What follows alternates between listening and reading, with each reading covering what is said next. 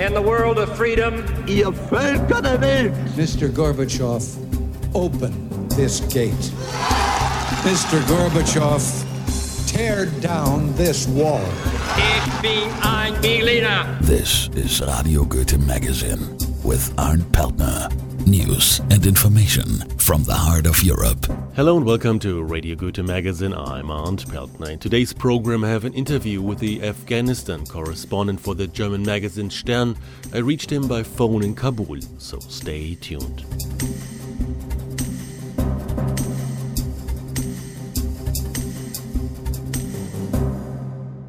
Four weeks ago, Christoph Reuter moved to the Afghani capital, Kabul. A friend of mine who works for the Spiegel got me in touch with him when he heard that I will head over to Afghanistan later this month. You need to talk to him, he said. Christoph knows this country like no one else. We exchanged some mails and the idea grew to interview him about his life in Afghanistan, his experiences and his point of view about the situation and the future of the country. Earlier this week, I talked to Christoph Reuter of Der Stern by phone, asking him first how he got to Kabul to describe a bit the beginning of his journey. Well, it is a slightly surreal situation because other foreigners living in Kabul are extremely afraid of moving out of their heavily guarded compounds because two Europeans got kidnapped within a few weeks. A few days ago, there was a bombing attack on the car of the military attaché of the German embassy.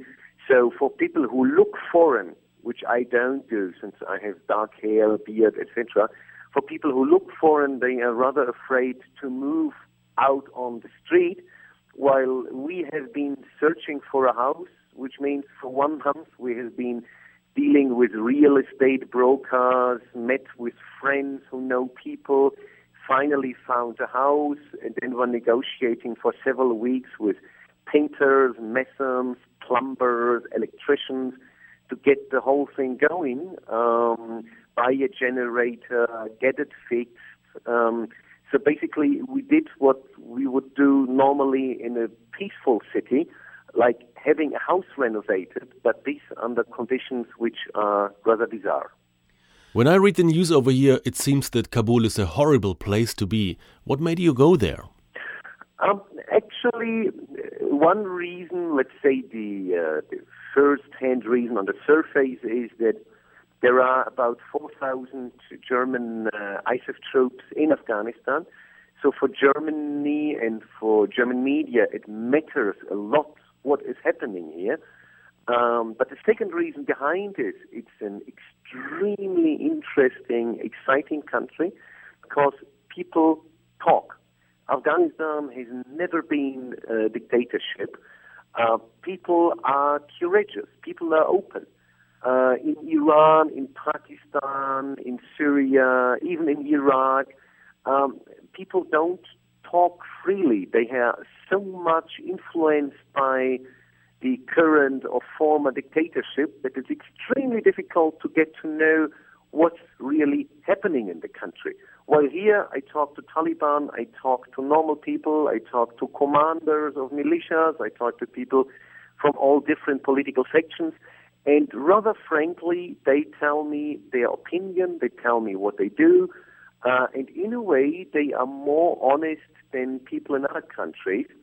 So it's for research, this country is paradise. So Christoph, for you it was no question at all to go to Afghanistan when the Stern asked you to become the correspondent over there? Well, actually it was me who proposed it to Stern to send me to Kabul because I have been the last 6 years on and off every 3, 4, 5, 8 months for 1 week or for some weeks in Afghanistan to do research here already. And I thought it makes more sense really to stay here for some time, establish contacts, and not come in, do a quick story and move out again.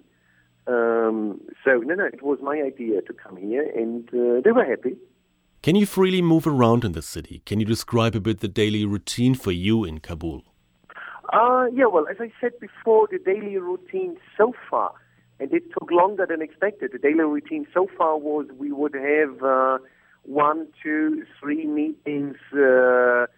Did the painter do his job well? What about the fireplace? Do we have the truck to carry the generator from the place we buy it to here?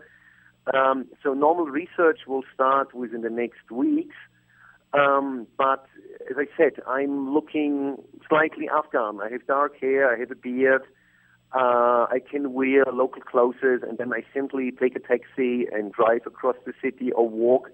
I would not necessarily walk around in some areas at night. I would avoid places where many foreigners go because they get bombed sometimes. But yeah, it is possible to move around. I mean, several million people, several million Afghans are living in the city. So it is possible to do this.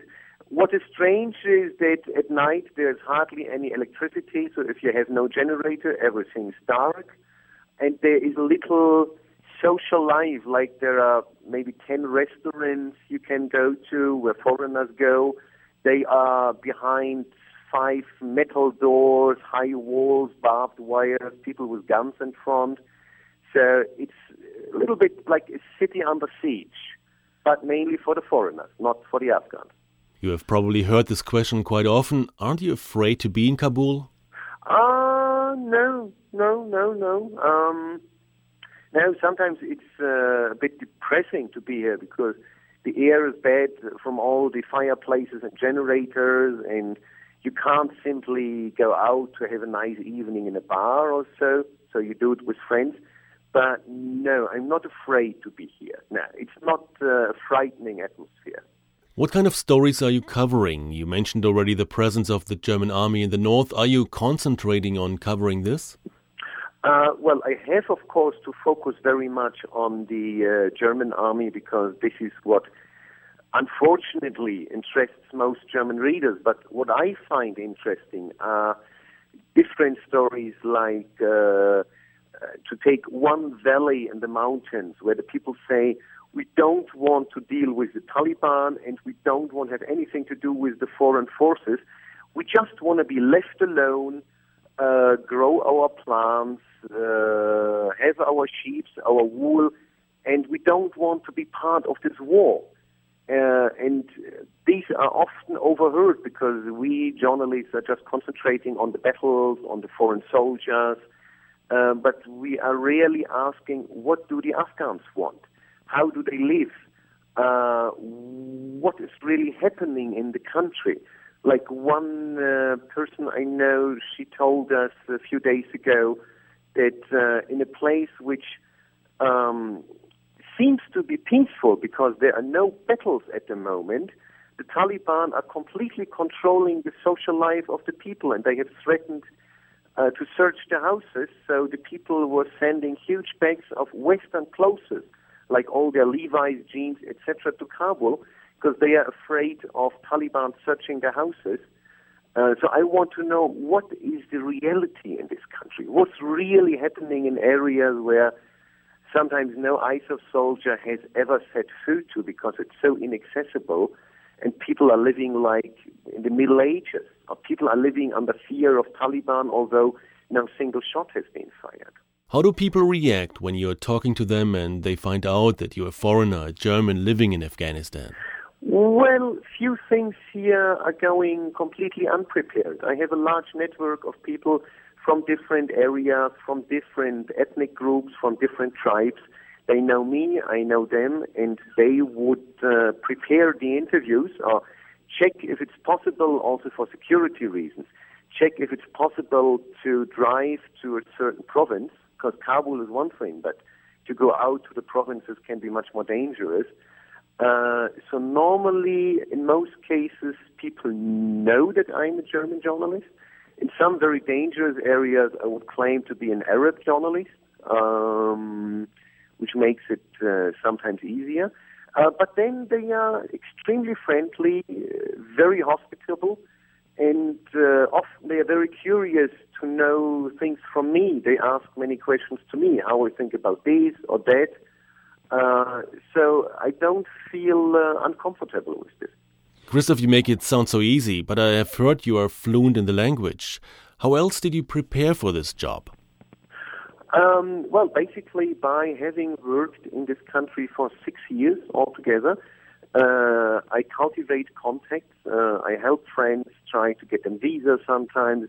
I brought all kinds of equipment, including professional ping pong rackets, to Kabul to make people happy, and then they help me or they get paid for it. Or I am training also local journalists.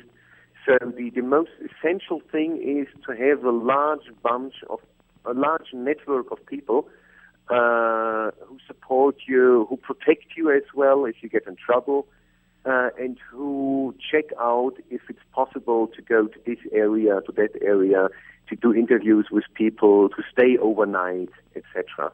From the outside, Afghanistan looks like a country in chaos. How do you see this as someone who knows the country well?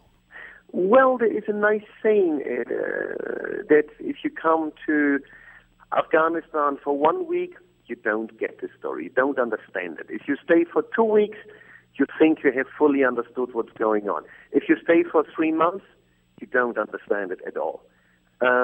It is true, it's extremely chaotic and complicated because it has never been a real country by our definition. The government, the central government, never fully controlled the country. There was never the idea of the people, we are the citizens of an Afghan nation.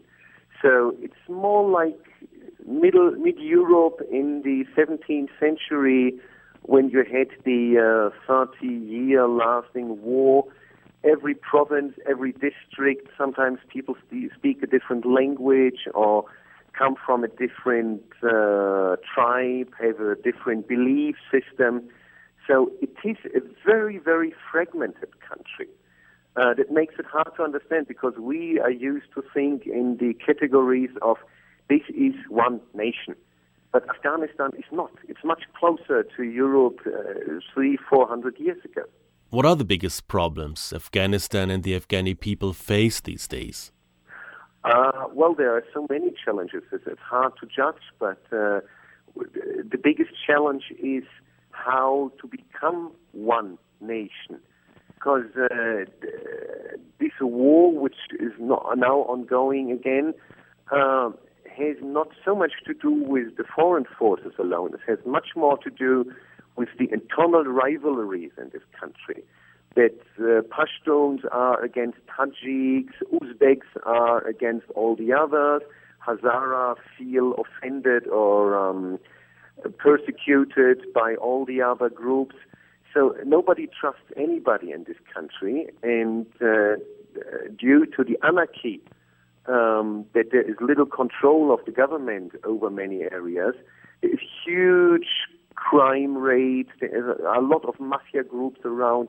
So the first challenge would be for the Afghans to become one nation, because then there would be no more need of having foreign forces, which are very, very often abused by several Afghan factions who claim that their neighbors are Taliban or their neighbors are Al-Qaeda, and then they get bombed. All these things would not happen. So this is the biggest challenge for now. Then the next challenge would be to have an educational system that more than 30% of the people can read and write. And then the next challenge would be how to stop the poppy cultivation, which you can only do if you have something to substitute it, because this country is so poor in soil, in water, in fertility, that basically without growing poppy, without having the largest business sector being completely illegal, people would die of starvation. So it's problem behind problem to be solved, and it will take decades. How is the situation for Germans in Afghanistan, the army in the north, the Germans in Kabul? Well, the strange thing is, by and large, Germans have a very good reputation. There have been excellent relations between Germany and Afghanistan since the 1920s. Many of the large roads, the oldest schools of Kabul, tunnels in the mountains, they all have been built by Germans. Plus, you have this strange belief that Hitler was fighting the Israeli army So for many reasons, sometimes good ones, sometimes bad ones, we are very much liked here. But it does not prevent people from not getting attacked by the Taliban, because they don't make this differentiation anymore. For them, every Western foreigner is an infidel. Like 3 days ago, there was a suicide bomber attacking the car of the German military attaché in Kabul. There have been several suicide bombings in Kunduz against German troops.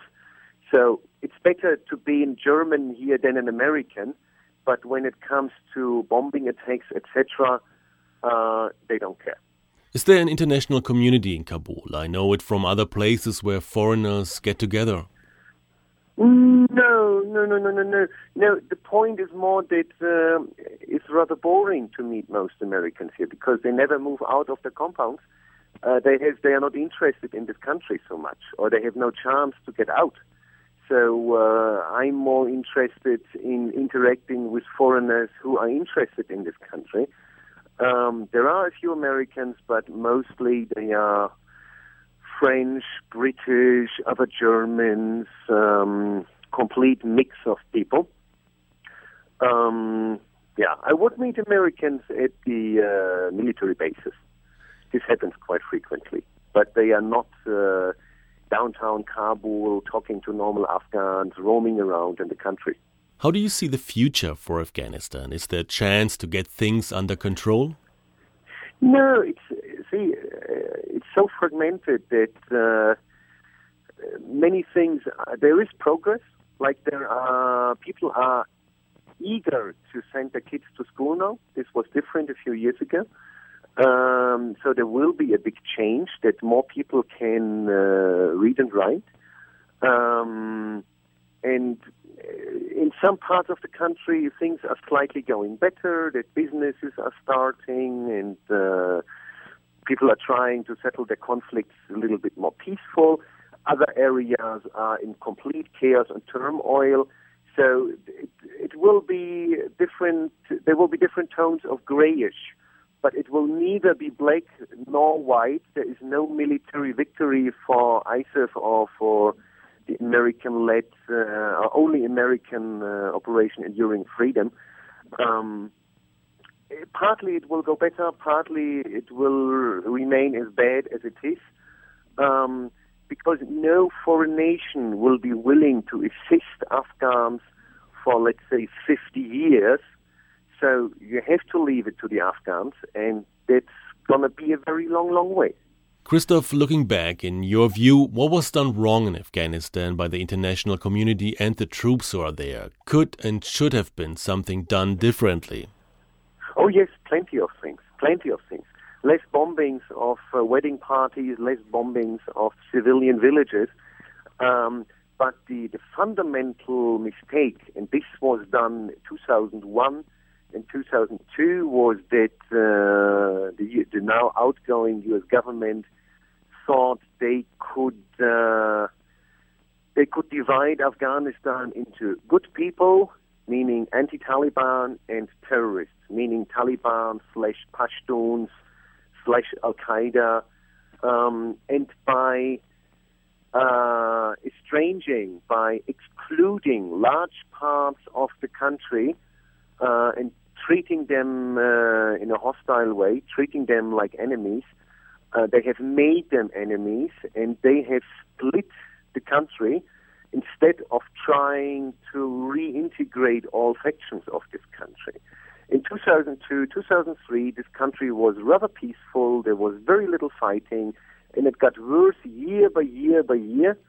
And this could have been avoided from the beginning to say, okay, the war is over, Taliban have lost the power in Kabul, but now we are inviting them as well. They are part of this country, and we want to work with them as well. Instead, the U.S. were cultivating their factions, the Northern Alliance people, some Pashtun factions, but they were supporting the division of this country. And the gap has grown deeper year by year by year. And this was the fundamental mistake from the beginning, not trying to integrate all parts of the country, but think about all the Taliban or all their enemies as terrorists who have to be annihilated, which of course does not work. Did the Afghans take notice about the American election? If so, are they hopeful that things will change with a new administration? Oh yes, they are. I was in a very remote mountain area in Kuna, in the jungle, and somebody who probably had no idea about Europe and not many ideas about the rest of the world, who had never left his mountain valley, he asked me, "What do you think about Obama? Will he make things better for us here?" So they are following closely the events. But the problem is there were so many hopes for this government, which largely has been disappointed. There were so many hopes that it would be a just and fair government, but it is completely corrupt. There were so many hopes that the conditions of life would be better, but they have not become better. Kabul has like 1 hour electricity per day.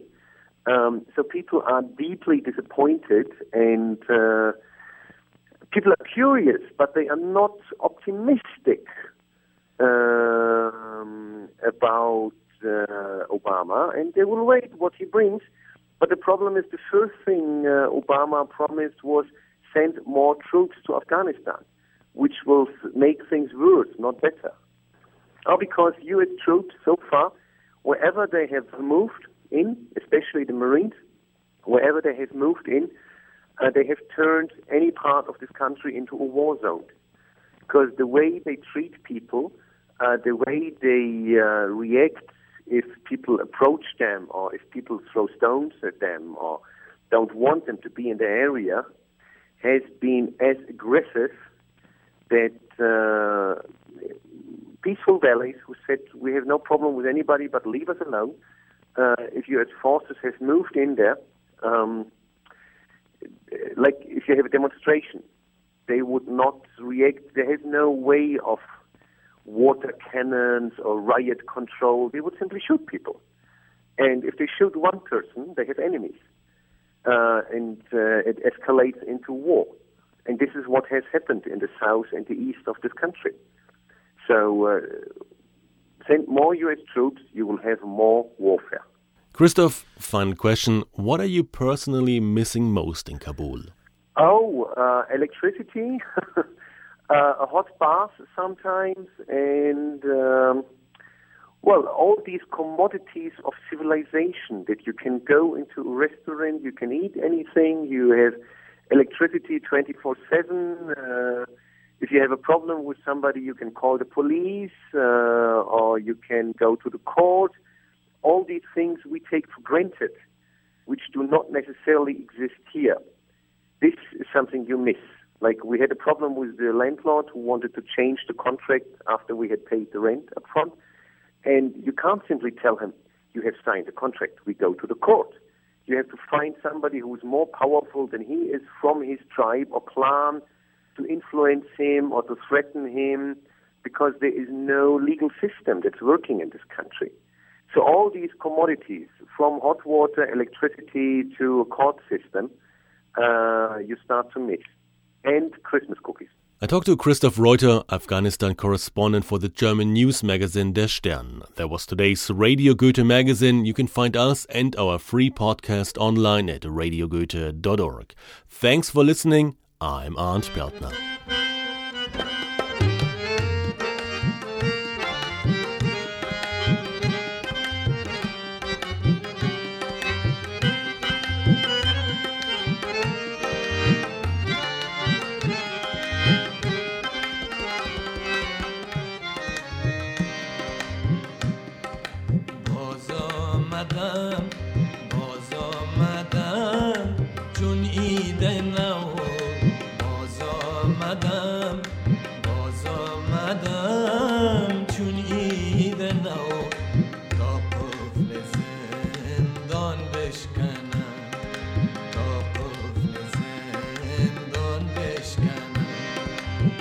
چرخ مردم خار را چنگال و دندان بشکنم، این چرخ چرخ مردم خار را چنگال و دندان بشکنم باز آمدم چون عید نو تا قفل زندان بشکنم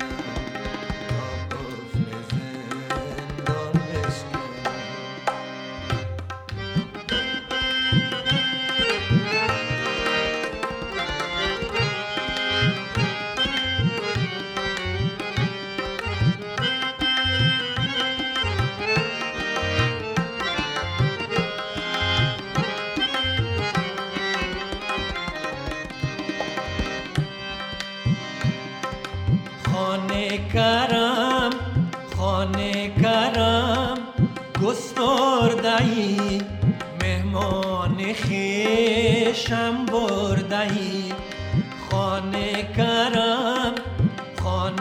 کرم گسترده‌ای مهمان خویشم برده‌ای گوشم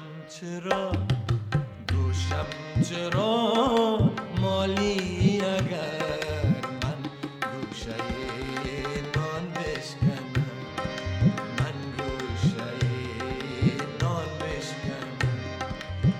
چرخ مردم خار را چنگال دندان بشکنم وین چرخ مردم خار را چنگال دندان